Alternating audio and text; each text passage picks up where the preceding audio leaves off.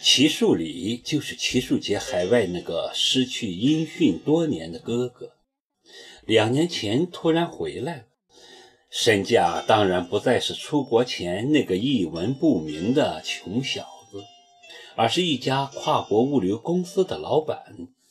出入都有保镖相随，正要引路，拽得不得了。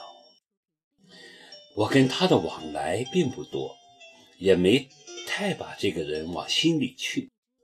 就目前而言，他的出现与否对我的生活并没有多少影响。可生活就是这样，总是在不经意间给你设置新的埋伏和障碍。也许新的危险已经来临，你自己还浑然不觉呢。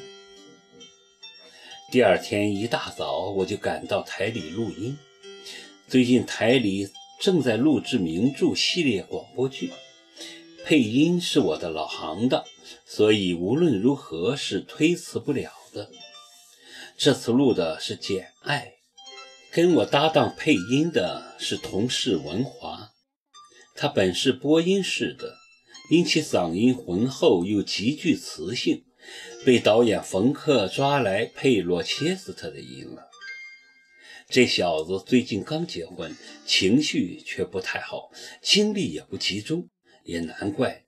如果不是看在跟冯导是死党的份上，打死他也不会放着好好的蜜月不过，在录音棚里一关。就是十几个小时录广播剧，我们的录音勉为其难地进行着，双方配合得很吃力，主要是缺少默契，而且文华也确实不够投入。格雷斯普尔究竟是谁？你为什么要留他？我别无选择。怎么会？你忍耐一会儿。别逼着我回答，我，我现在多么依赖你，哎，该怎么办？简，有这样一个例子，有个年轻人，他从小就被宠爱坏了，他犯下个极大的错误，不是罪恶，是错误，他的后果是可怕的，唯一的逃避是逍遥在外，寻欢作乐。后来，他遇见个女人，一个二十年里他从未见过的高尚女人，他重新找到了生活的机会。可是世故人情阻碍了他。那个女人能无视这些吗？文华把这段词念得很平，没有丝毫的情感在里面。玻璃房外的导演冯克脸色已经很不好看了。你在说自己，罗切斯特先生？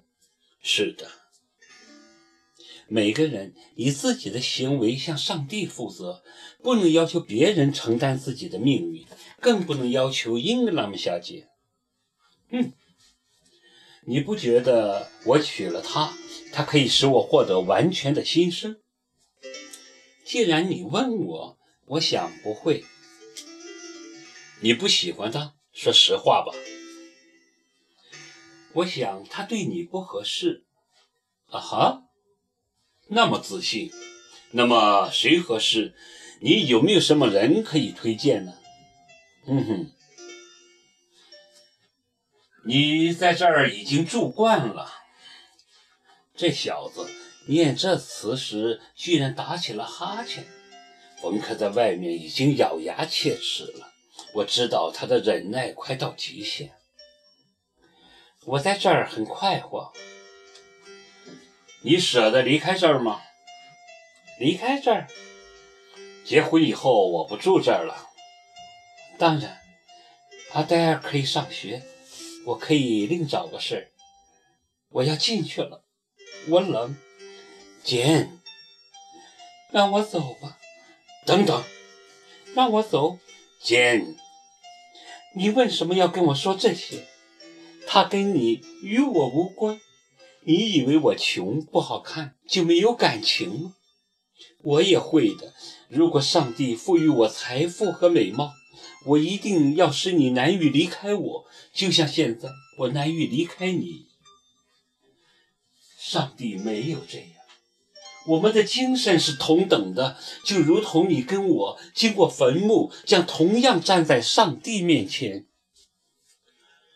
不知为什么，我很喜欢这段词，每念到这里，情绪就很激动，仿佛是我灵魂的告白。只是我跟谁告白呢？跟谁呢？一想到这情绪，就更激动了。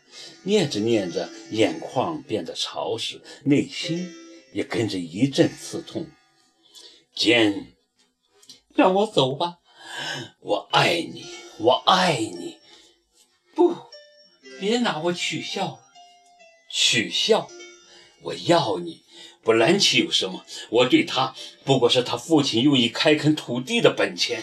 嫁给我，简，说你嫁我。文华快接不上气了，我在一旁看着，为他捏了把汗，因为外面的冯克脸都在抽筋儿了，简直叫一触即发。但我还得把录音继续。是真的。